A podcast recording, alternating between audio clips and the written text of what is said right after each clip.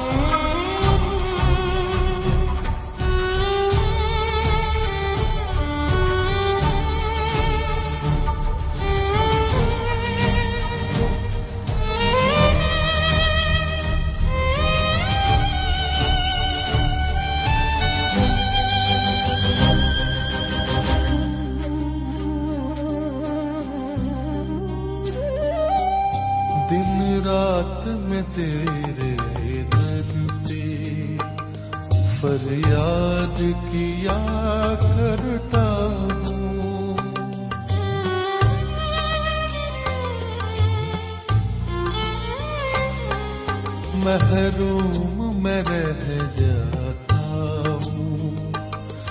میں کچھ بھی نہیں پاتا ہوں۔ دنیا میں نہیں میری گنتی، میں تو کیڑا ہوں۔ دھرتی کا، تیری دھرتی کا۔ میرے مالک، میرے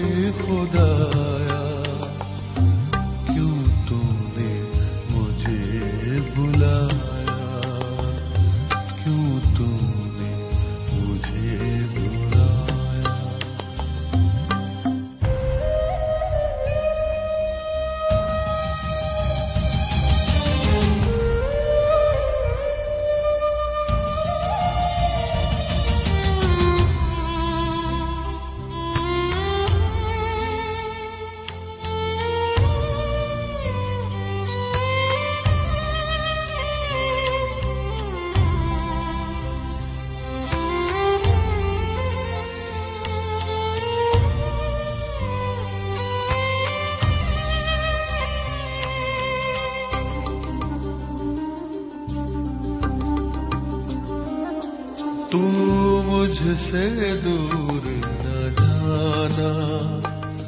ہر غم سے مجھے بچانا۔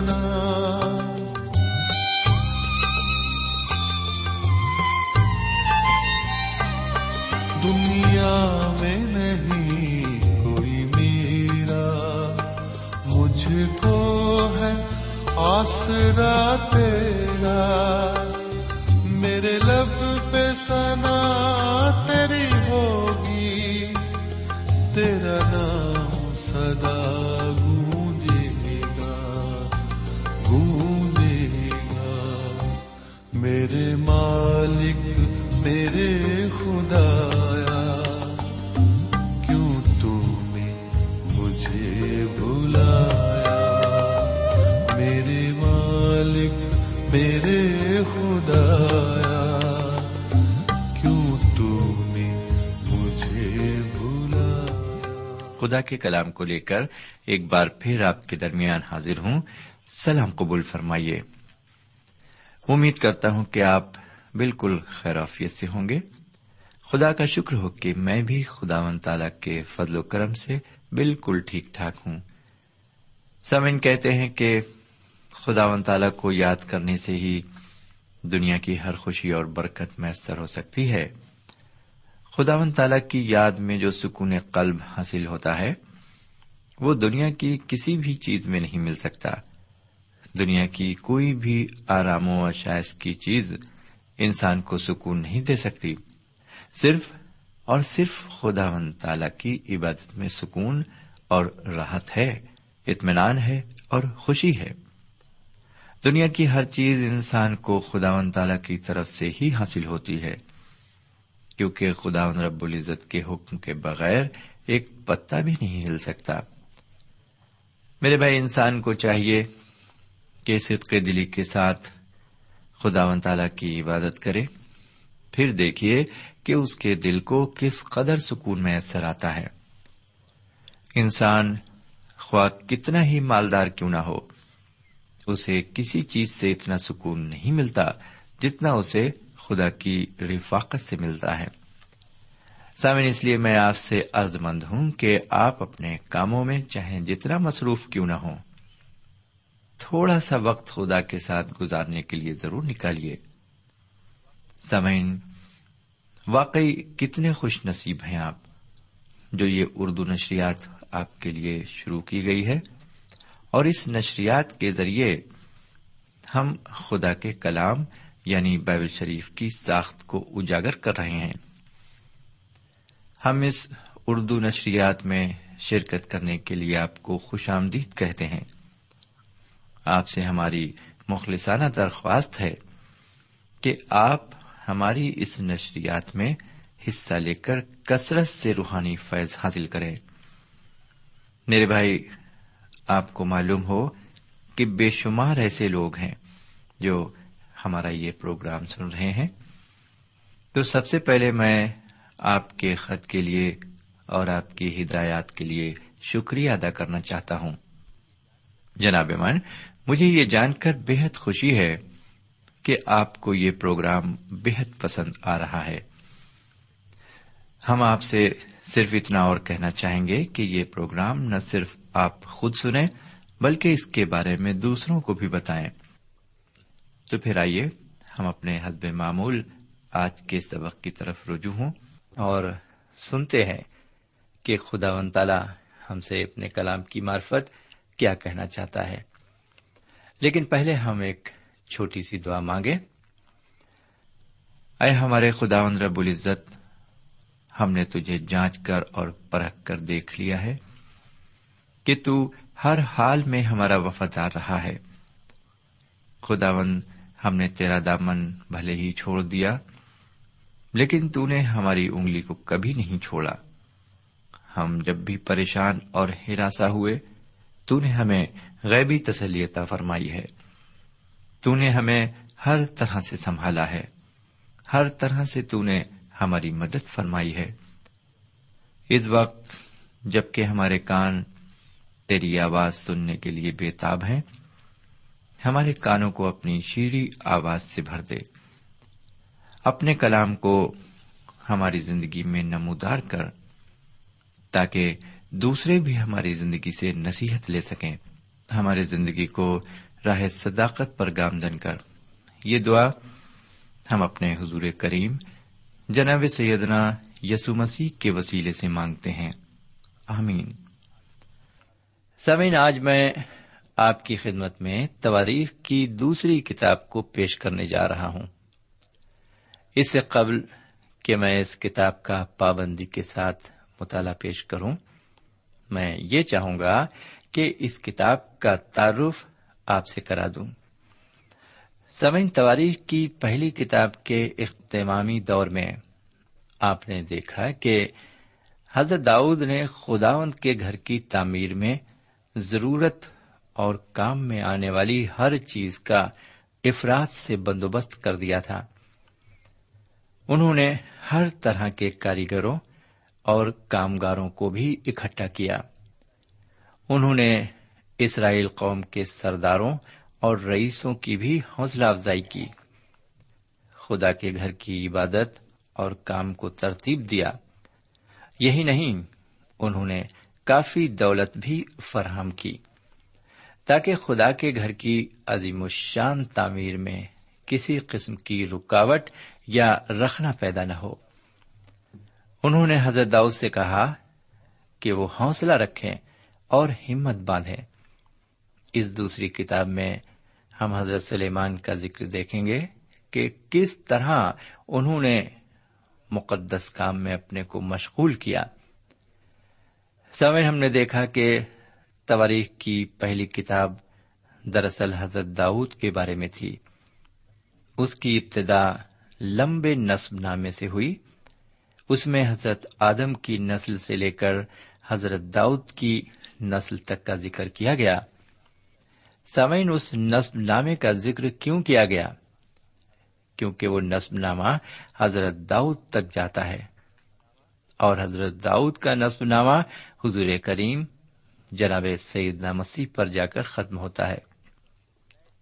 یہیں سے نئے عہد نامے یعنی کہ دور جدید کا آغاز ہوتا ہے۔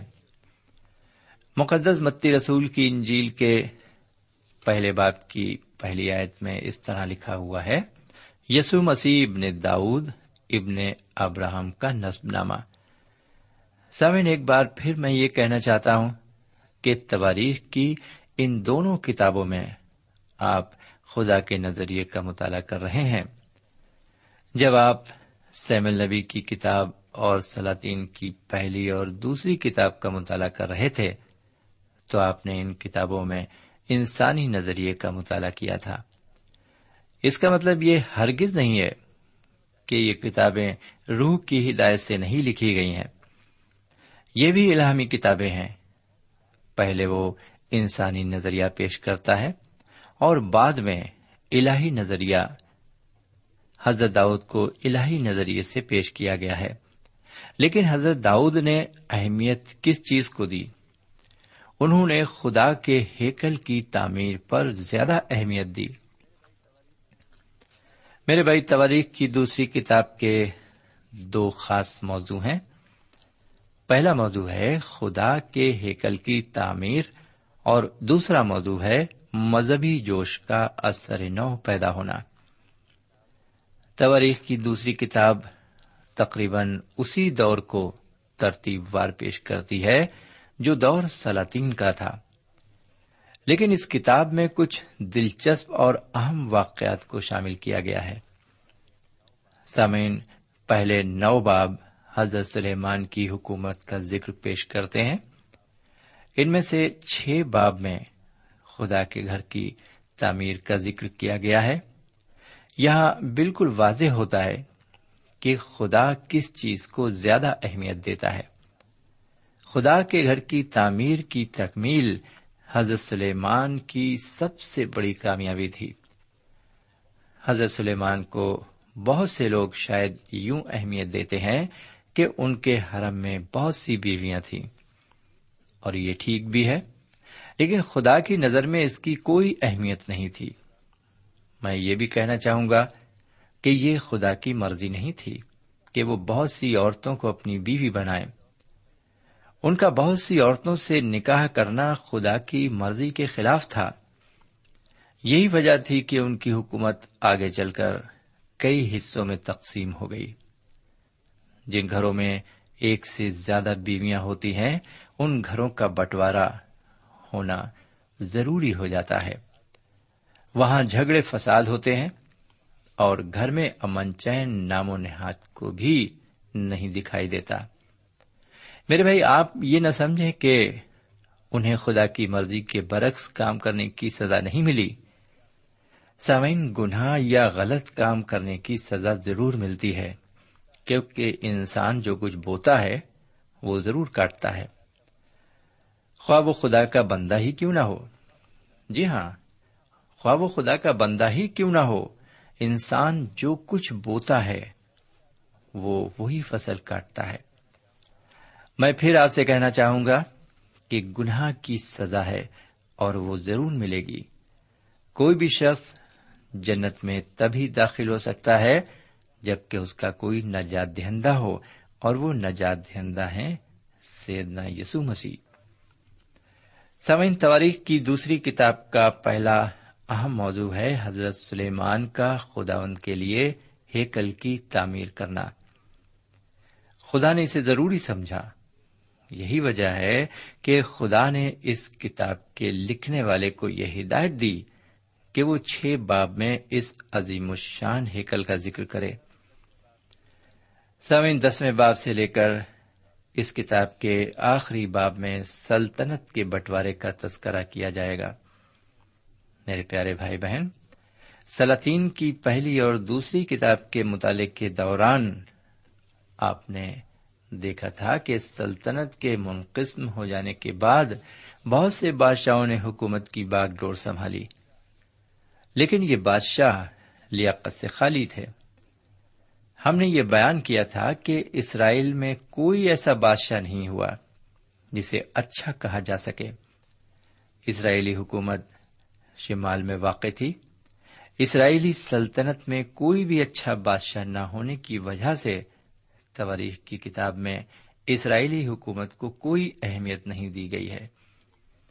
اگر اہمیت دی گئی ہے تو جنوبی سلطنت کو، جو کہ یہودا کی سلطنت کہلاتی تھی حضرت داؤد کی نسل سے تعلق رکھتی تھی یہ یہ جماعت بھی بادشاہوں کی اچھی جماعت نہیں تھی۔ آسا یہوسفت یہواس ہسکیا اور یوسیا یہ پانچوں شاہ یہودا تھے۔ اور ان لوگوں نے اسرائیل قوم میں نیا جوش لانے کی کوشش کی۔ خدا و تعالی اس لیے مذہبی جوش کو بھی اہمیت دیتا ہے۔ اس کتاب میں زیادہ وقت ہم اسی مذہبی جوش پر غور کرنے پر صرف کریں گے۔ سمن ہم خدا سے بلند الفاظ میں دعا کر کے خدا کو مجبور نہیں کر سکتے، کیونکہ خدا کسی کا غلام نہیں، وہ سب کا حاکم ہے۔ اور ایک اعلی حاکم کو کیسے کوئی مجبور کر سکتا ہے کہ جو ہم چاہتے ہیں وہ کرے؟ سمن خدا کے پاس خود اپنا منصوبہ ہے۔ ہم اس کے منصوبے میں ترمیم لانے کے لیے نہیں کہہ سکتے۔ ہمارا کام صرف یہ ہے کہ میں اور آپ خدا کے ساتھ قدم ملا کر چلیں۔ سمن خدا کی مرضی ابدیت سے نکل کر آتی ہے۔ اس میں سینکڑوں سال لگ جاتے ہیں اور پھر سینکڑوں سالوں کا سفر طے کرتی ہوئی ابدیت چلی جاتی ہے۔ میرے پیارے بھائی بہن، خدا ان لوگوں پر افسوس کرتا ہے جو سڑک کوٹنے والے رولر کے سامنے آتے ہیں۔ رولر انہیں کچلتا ہوا نکل جائے گا۔ میرے بھائی، بہت سے لوگ بڑے یقین سے یہ کہیں گے کہ خدا کو یہ پسند نہیں۔ سمین میں یہ یاد دلانا چاہوں گا کہ ہم اس کی مخلوق ہیں۔ اور کسی مخلوق کو یہ حق حاصل نہیں کہ وہ خدا سے کسی کام کو کرنے کے لیے اسے مجبور کرے۔ یہ حق صرف خالق دو جہاں کا ہے کہ وہ کسی مخلوق کو استعمال کرے۔ ہمارا یہ فرض ہے کہ ہم اس کے تابے رہیں اور اس کی مرضی کو پورا کریں۔ میرے پیارے بھائی بہن اور میرے پیارے بزرگ، آج کے دور میں یہ ضروری ہے کہ روحانی بیداری اور انقلاب آئے۔ چونکہ تواریخ کی دوسری کتاب روحانی بیداری اور انقلاب سے تعلق رکھتی ہے۔ اس لیے میں بتانا چاہتا ہوں کہ لوگوں میں روحانی بیداری کب اور کیسے آ سکتی ہے۔ سامعین، آج کے دور میں ہم دیکھتے ہیں کہ مذہبی مدرسوں اور دارالعلوم کے ذریعے بہت سا لٹریچر لوگوں کو مہیا کرایا جا رہا ہے۔ یہ لٹریچر بڑے بڑے دینی عالموں کے ذریعے پیش کیے جاتے ہیں۔ لیکن وہ خود ان باتوں پر عمل نہیں کرتے۔ میں آج آپ سے یہ کہنا چاہتا ہوں کہ ہمیں خدا کی مرضی کے آگے سر جھکانا اور سیکھنا چاہیے۔ ساتھ ہی ساتھ اس کی نزدیکی بھی حاصل کرنا چاہیے۔ ہمیں اس کے ہاتھوں میں اپنے کو سونپ دینا چاہیے۔ یہ بڑی حیرت انگیز بات ہے۔ کہ بہت سے لوگوں نے یہاں تک کہ بادشاہوں نے اپنے آپ کو خدا کے حوالے کیا۔ انہوں نے بجائے حکم دینے کے خدا سے حکم حاصل کیا۔ سمن میرا خیال ہے کہ بیداری لانے میں سب سے بڑی رکاوٹ رہنمائی کی ہے۔ جی ہاں رہنمائی کی ہے۔ یہی مذہبی رہنما بیداری کو پیچھے لیے جا رہے ہیں۔ سمن بیداری کسی انسانی منصوبے کے تحت نہیں لائی جا سکتی۔ روحانی بیداری کے لیے خدا کسی انسانی منصوبے کا محتاج نہیں ہے۔ اس بارے میں رب العزت خود فرماتا ہے۔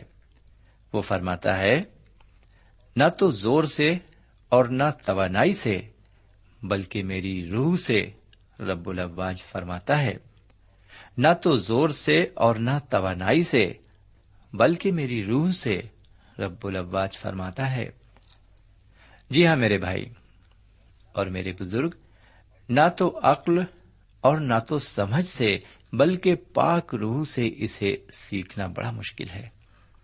جی ہاں پاک روح سے ہم اسے سیکھ سکتے ہیں، عقل اور سمجھ سے اسے سیکھنا بڑا مشکل ہے۔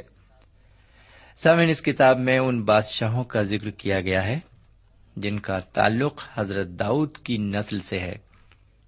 ان میں پانچ ایسے بادشاہ ہیں جن کو خاص اہمیت اور شہرت حاصل ہے، ان کے دور سلطنت میں مذہبی جوش اور بیداری پر بہت زور دیا گیا۔ ان کا دور حکومت بیداری کا دور رہا۔ اس کتاب کا اختتام یہودیوں کی ستر سال کی اسیری کے بعد شاہ فارس کے فرمان سے ہوتا ہے، جو اس نے یہودیوں کے لیے جاری کیا۔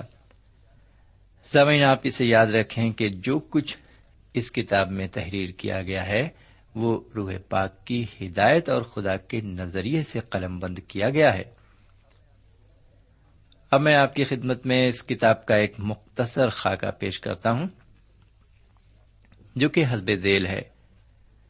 اس کتاب کو ہم دو حصوں میں بانٹ سکتے ہیں۔ پہلا حصہ سلیمان کا دور سلطنت، پہلے باپ سے نویں باپ تک۔ دوسرا حصہ سلطنت کا ٹکڑوں میں بٹنا اور یہودا کی تواریخ، دسویں باپ سے چھتیسویں باپ تک۔ آسا اور اس کے بعد یہ سفت کا بیان، پھر اس کے بعد یہواس کا بیان، پھر اس کے بعد ہسکیا پھر اس کے بعد یوسیا کا بیان۔ سمین یہ تھا تواریخ کی دوسری کتاب کا ایک مختصر خاکہ۔ اب میں رخصت ہونے سے قبل اس کتاب کے پہلے باپ کے بارے میں کچھ عرض کرنا چاہوں گا۔ جیسا کہ خاکے میں میں نے بتایا کہ پہلے باپ سے لے کر نویں باپ تک حضرت سلیمان کے دور سلطنت کا تذکرہ ہوگا۔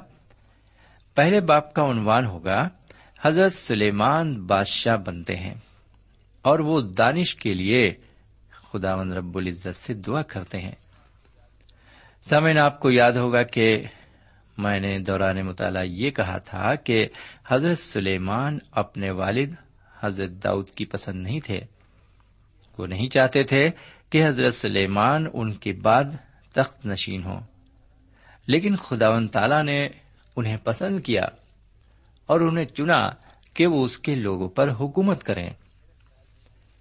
میرا خیال ہے کہ حضرت داؤد اپنے اس لڑکے کو پسند کرتے تھے۔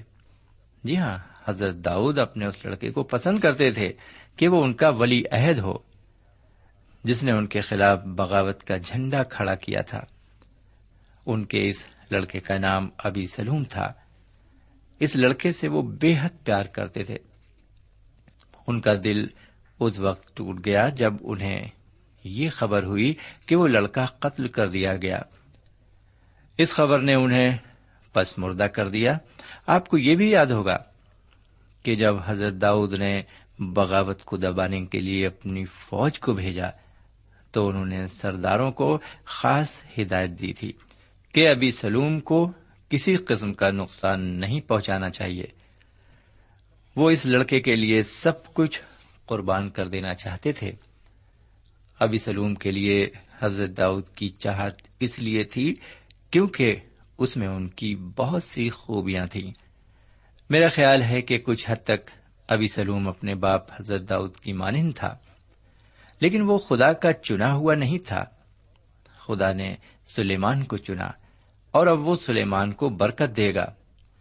اس کا ذکر میں آپ کی خدمت میں اگلے مطالعے میں پیش کروں گا۔ میرے بھائی، یہ تھا تواریخ کی دوسری کتاب کا تعارف۔ یعنی انگریزی میں جسے کہتے ہیں انٹروڈکشن میرے بھائی، ہم نے آپ کو اس کتاب سے متعارف کرا دیا ہے۔ اب ہم اگلے پروگرام میں اس کتاب کے پہلے باب سے اپنا مطالعہ شروع کریں گے اور پھر آخری باب تک ہم جائیں گے اور ہم دیکھیں گے ان سارے موضوعات پر جو ابھی ہم نے بیان کیے۔ ان سب پر ہم نظر ثانی کریں گے اور ہم معلومات حاصل کریں گے۔ آج کے لیے اب ہم یہیں پر اجازت چاہتے ہیں۔ خدا حافظ۔ سامعین، اس مطالعے سے آپ کو روحانی تقویت حاصل ہوئی ہوگی۔ ہمیں یقین ہے، آپ اپنے تاثرات سے ہمیں ضرور نوازیں گے۔ ہم آپ کے خط کے منتظر رہیں گے۔ ہمارا پتا ہے۔ پروگرام نور ال post box number one five seven five Sialkot, Pakistan. پتا ایک بار پھر سن لیں۔ پروگرام نور ال پوسٹ باکس نمبر ایک پانچ سات پانچ سیال کوٹ پاکستان۔ اب آپ ہم سے ٹیلی فون اور ای میل سے بھی رابطہ قائم کر سکتے ہیں۔ ہمارا ٹیلی فون نمبر ہے nine two three four four six four zero four five seven eight.